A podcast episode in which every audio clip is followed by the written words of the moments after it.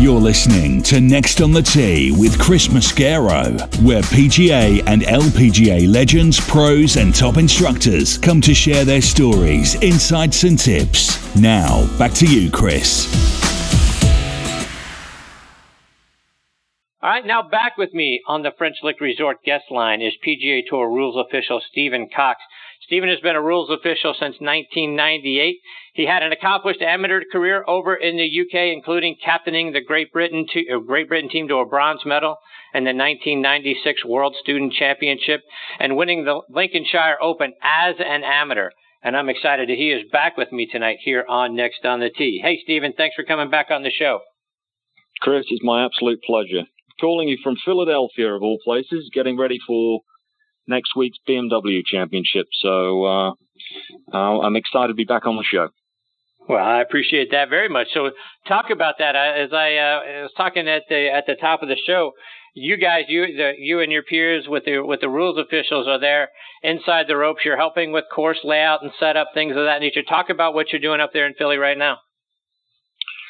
Yeah, so traditionally at a, at a tour event, we uh, someone like myself will be on site one week prior to to the tour event, getting things ready.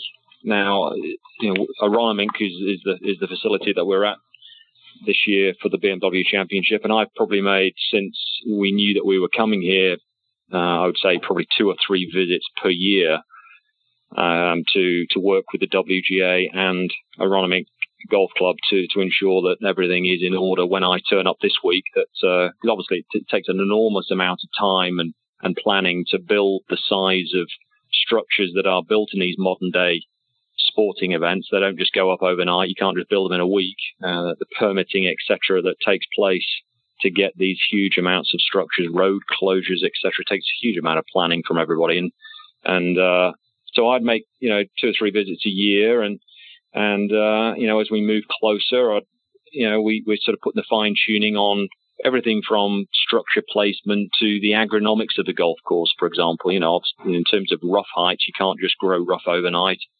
Um, you know, it's not as if we just turn up a week prior and say, okay, we want the rough at four inches or we want it at two inches. You know, these things need to be thought out in advance. So, um, and then this week for me, it's just a case of just fine tuning really. Um, here in Philadelphia, we're, we're experiencing some unseasonally high temperatures, so we're sort of trying to manage that a little bit. Um, it's up in the 100 degrees mark, which is not exactly ideal for, for, for grass at this time of year. So John Goslin and his team are doing an outstanding job in just sort of babying the grasses through before we uh, before we start drying them down and get getting the, the grasses to what we would regard to tournament heights uh, and tournament speeds for our, our putting surfaces. But thankfully, I work with the WGA, um, and they're a very accomplished organization and have been doing this for many years, running the Western Golf, uh, West Western Open. And so I don't have have too many issues to face. And we have a wonderful sponsor in BMW as well, who we're used to staging international events. So we're, we're very fortunate on that front. And Stephen, to your point a moment ago about temperatures, when Mother Nature isn't cooperating, you know, in any number of different directions, right? Whether it's you're getting too much rain, you're not getting enough rain, or the temperatures are what you're experiencing at, at such a high degree. What what can you guys do? I mean, where where do you go for that kind of thing to make sure that the you know that the playing conditions are the way that the tournament wants them. They're not too soft and so the greens are really spongy, or you're not in danger when you're trying to slow these things down. That like we've seen in some events, particularly at the U.S. Open, sometimes some of these greens can get away from you. How do you prevent that kind of thing and stay on top of course conditions so they play the way you want them to? Well, it's difficult. Whenever Mother Nature throws her hat in the ring, it's it, it does present us with, with with challenges. Um, but fortunately, technology has advanced over the years to allow us to really try and combat as much of this as possible. And and modern day drainage in terms of green green construction has, has allowed us to you know to to allow us to still retain relatively firm and fast greens should we get large amounts of rainfall. You know, I'm sure you've heard the, the word SubAir system um, thrown around during the, the, golf course broadcasts, where where it allows us to essentially suck the moisture out of the greens and and uh, retain our optimum uh, green moisture. Um, green probes nowadays are, are, are very prevalent throughout um, the agronomic world, certainly in tournament golf, to ensure that you know large green complexes, five, six, seven, eight thousand square foot greens, we have consistency across all of the green. And as opposed to just running a you know a sprinkler head around the green complex and watering all of the green, we now can really very you know particularly if we have a drought dial in exactly what part of the green is retaining moisture and maybe doesn't need too much water as opposed to the high spots which are drying out and then we can we can really hand pick and and uh, be very finite about the way we we irrigate our, our playing surfaces and, and as a result the consistency that you see week to week on the tour uh, is is usually exceptional and um, not only are the clubs that we're working with, that those personnel are fantastic. We also have a full-time tour agronomist who travels. We're fortunate that who, someone like me, from a rules perspective, we have someone from the agronomy side who travels with with myself, and, and it's, it's a very much a partnership between ourselves and the club, and and uh, we're very fortunate to have that wealth of experience week to week to ensure that our playing services are are what our players want them to be.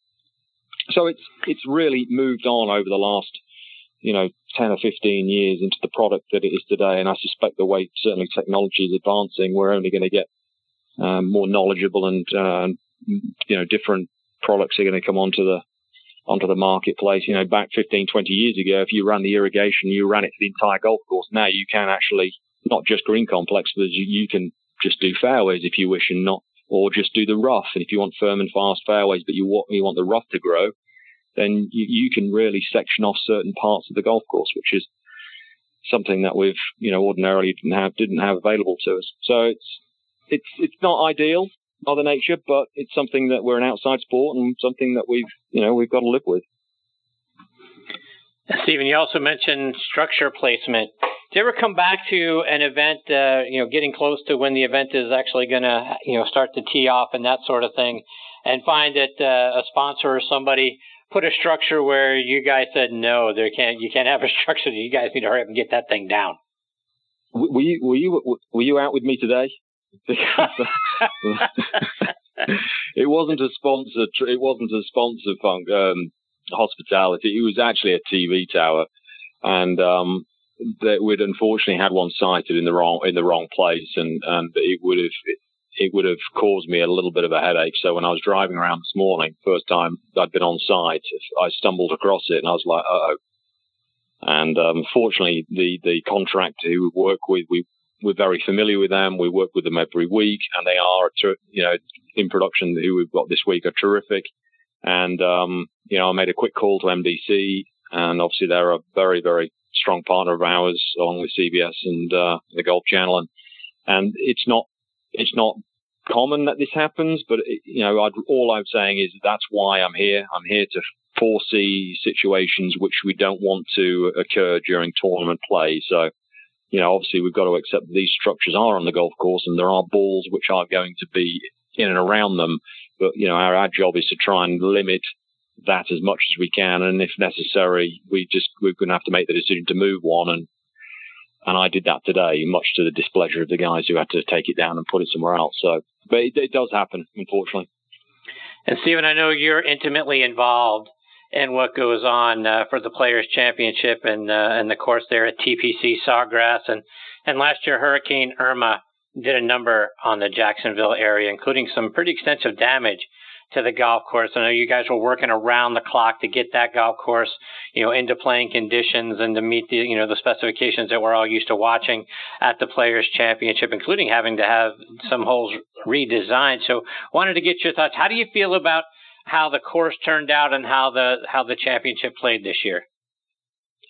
I think all in all, we were we were absolutely thrilled with with with what how it all played out, given given the turmoil that we went through uh, in you know in September, October, and the and the cleanup that a lot of the East Coast faced, and um, and we we were work with a, a wonderful bunch down there, and and you know it was we we had to just look at it from a different angle, and we and we we realised that actually in many ways it created as an opportunity to do things ordinarily we wouldn't have wanted to do because there was such large amounts of tree damage and ordinary big, big established trees that we'd never have touched.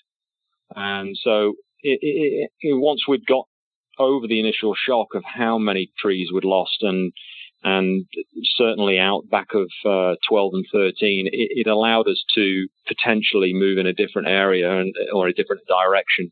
So we sort of put a positive spin on it.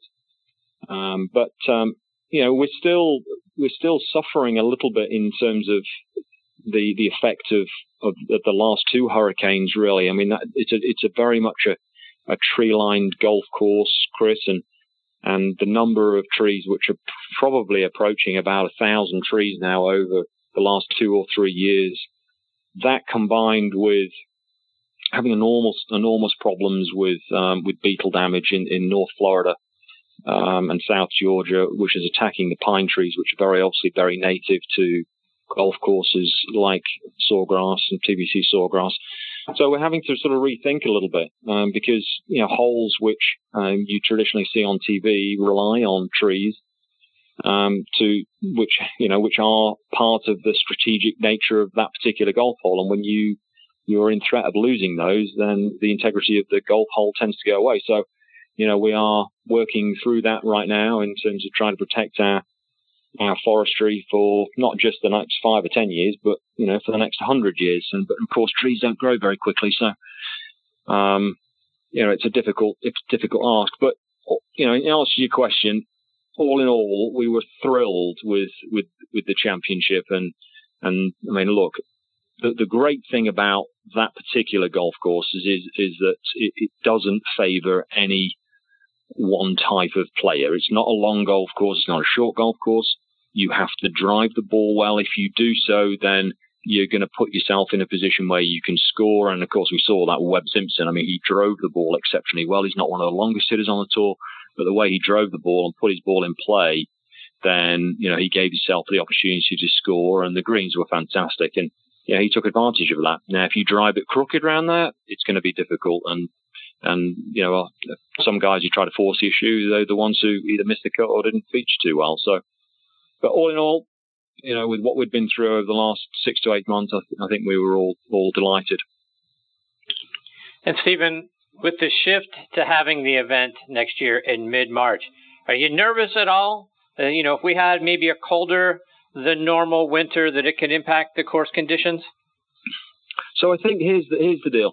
So we are in we were in May, which and our our prominent grass was Bermuda, and that was always one of our issues is that we have a very, very short growing window to grow Bermuda grass in North Florida because, you know, Bermuda grass, it, it needs temperatures in the 80s, you know, 80s plus to really stimulate and grow. Well, our greens were always very, very just struggling to come out of dormancy because it didn't really get that hot until, you know, maybe March time. So we were always uh, up against it. Now it offers us the opportunity to move to cool season grasses. So in the past, where we haven't overseeded, we've played a blanket um, Bermuda greens, Bermuda fairways, Bermuda tees. Now, because of the cool weather date, it allows us to overseed the golf course. So when I say that, is that we're now going to go with with a ryegrass, which is that emerald green that when you turn on your television screens in um,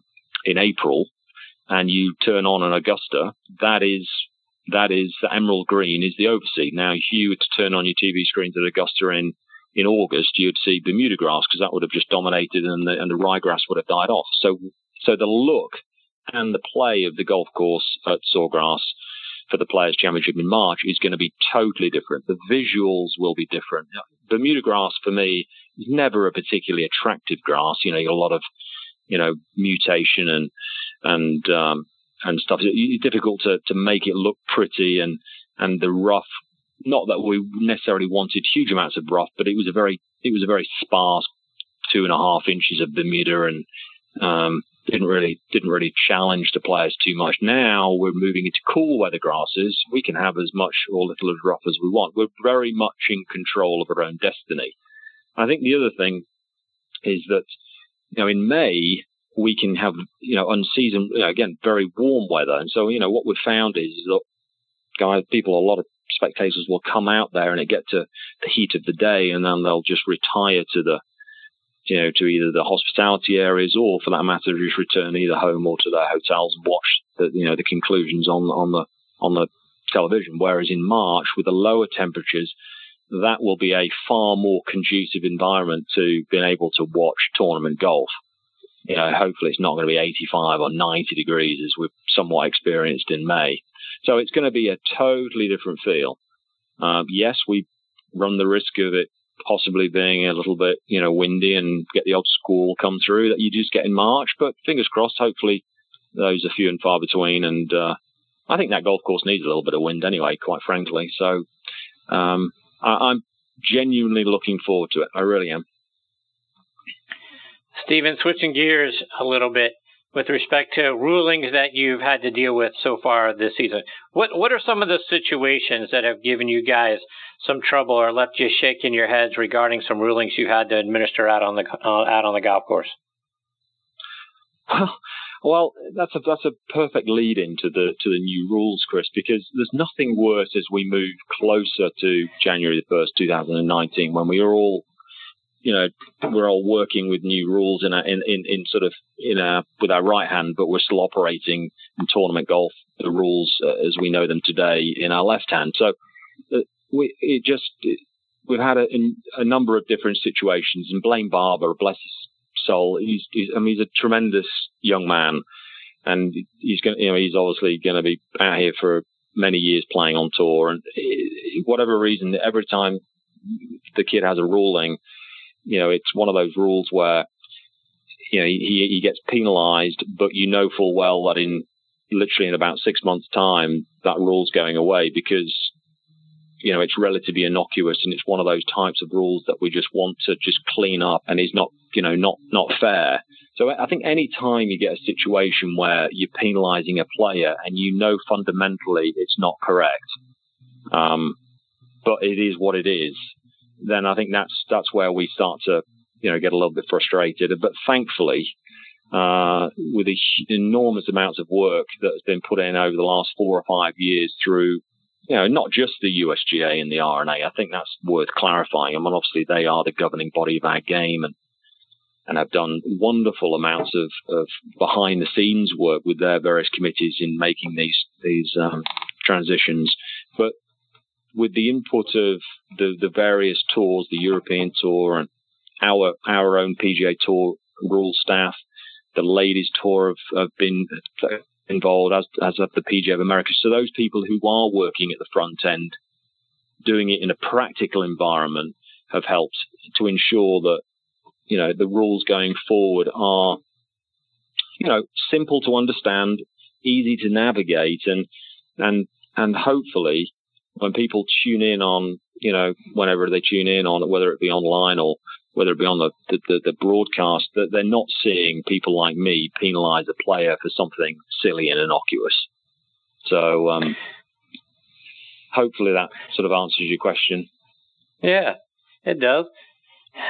So the the biggest rules issue I think that that we all experienced, right, was the Phil Mickelson thing at the at the U.S. Open, right? Hitting a rolling putt.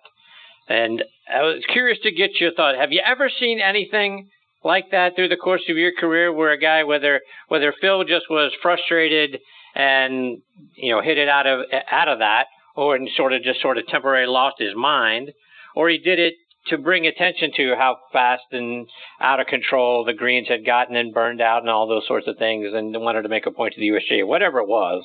Have you ever seen anyone sort of do something like that?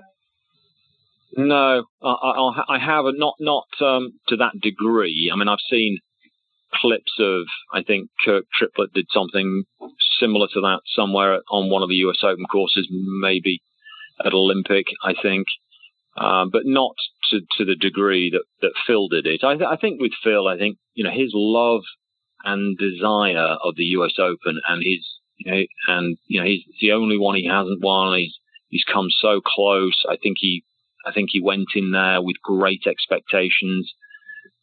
I think he genuinely liked the golf course.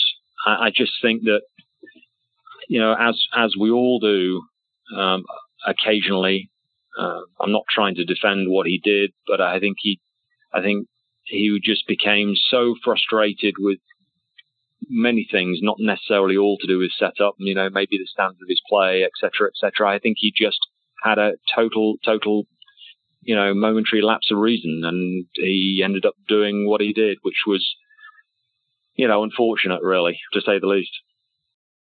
So let's talk about some of these rules that uh, are about to change. And and one of the things that I'm finally glad to see is going away is the penalty for repairing a spike mark on the green. That one seems like one of those that's long overdue. What do you your thoughts? Is this something that you guys have been talking about for years? Like I can't believe this is a penalty, and now we finally are going to get to move on from it.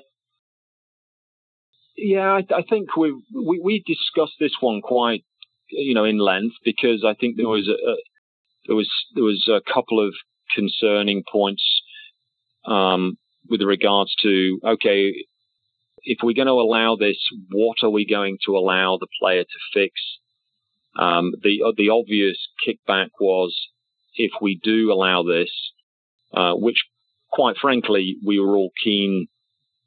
We were all keen because we were as as as tour officials we were somewhat boxed into a corner in the fact that the rule currently doesn't allow, you know, it allows you to obviously repair pitch marks and, and old hole plugs on the green, but it, it but it, it doesn't allow you to repair other damage. Well, you know, obviously the greens that we're playing on are so pure that, um, you know, with, without too much difficulty, you know, the groups behind can be left severely hampered uh, with somebody who's just careless, for example, um, not necessarily someone who bangs a club on the on the ground and leaves an indentation mark there, for example, which again is another causes an, an issue from a rules of golf standpoint. Um, but someone who just scuffs their foot, and um, you know we're caught in a bit of a quandary as to players had a lovely shot in there to about eight feet, the group behind has, and, and all of a sudden he's got to put through this just you know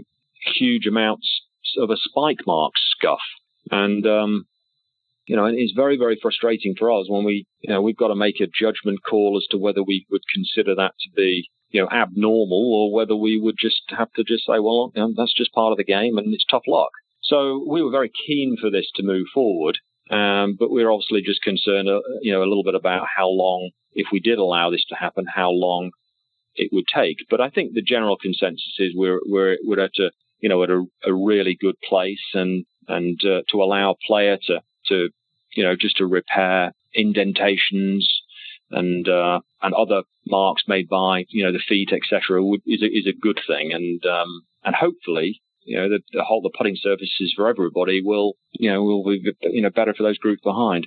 So, uh, but I think you know the spin off from that in terms of putting green, you know, there's so many other things, things like you know you couldn't touch your line of putt you know, in doing so, you're playing with a partner and you can't touch a line of, you know, you pointing out a line for putting and you couldn't do that and you'd be penalised and all this simple sort of stuff that was just really irrelevant. And we've really done a really good job of cleaning that stuff up as well. And then, um, and then obviously moving a little bit further on to things like the flag stick, for example, on the putting green. You know, that's, again, it's common sense. You and I are playing together. We both hit our ball, you know, 60, 70 feet away from the flag on a similar location to the green. Well, one of us has got to walk all the way up and, and hold the flag in, in the current format, or you risk, you know, having two shots for hitting the flag. Well, now you and I, the chances of us hitting the flag is very slim. We may well not, you know, to save time, we we're just going to go ahead and put with the flag in, and if it hits it, then you know, no penalty. Good luck. So I think there's a lot of good common sense changes with regards to the putting green.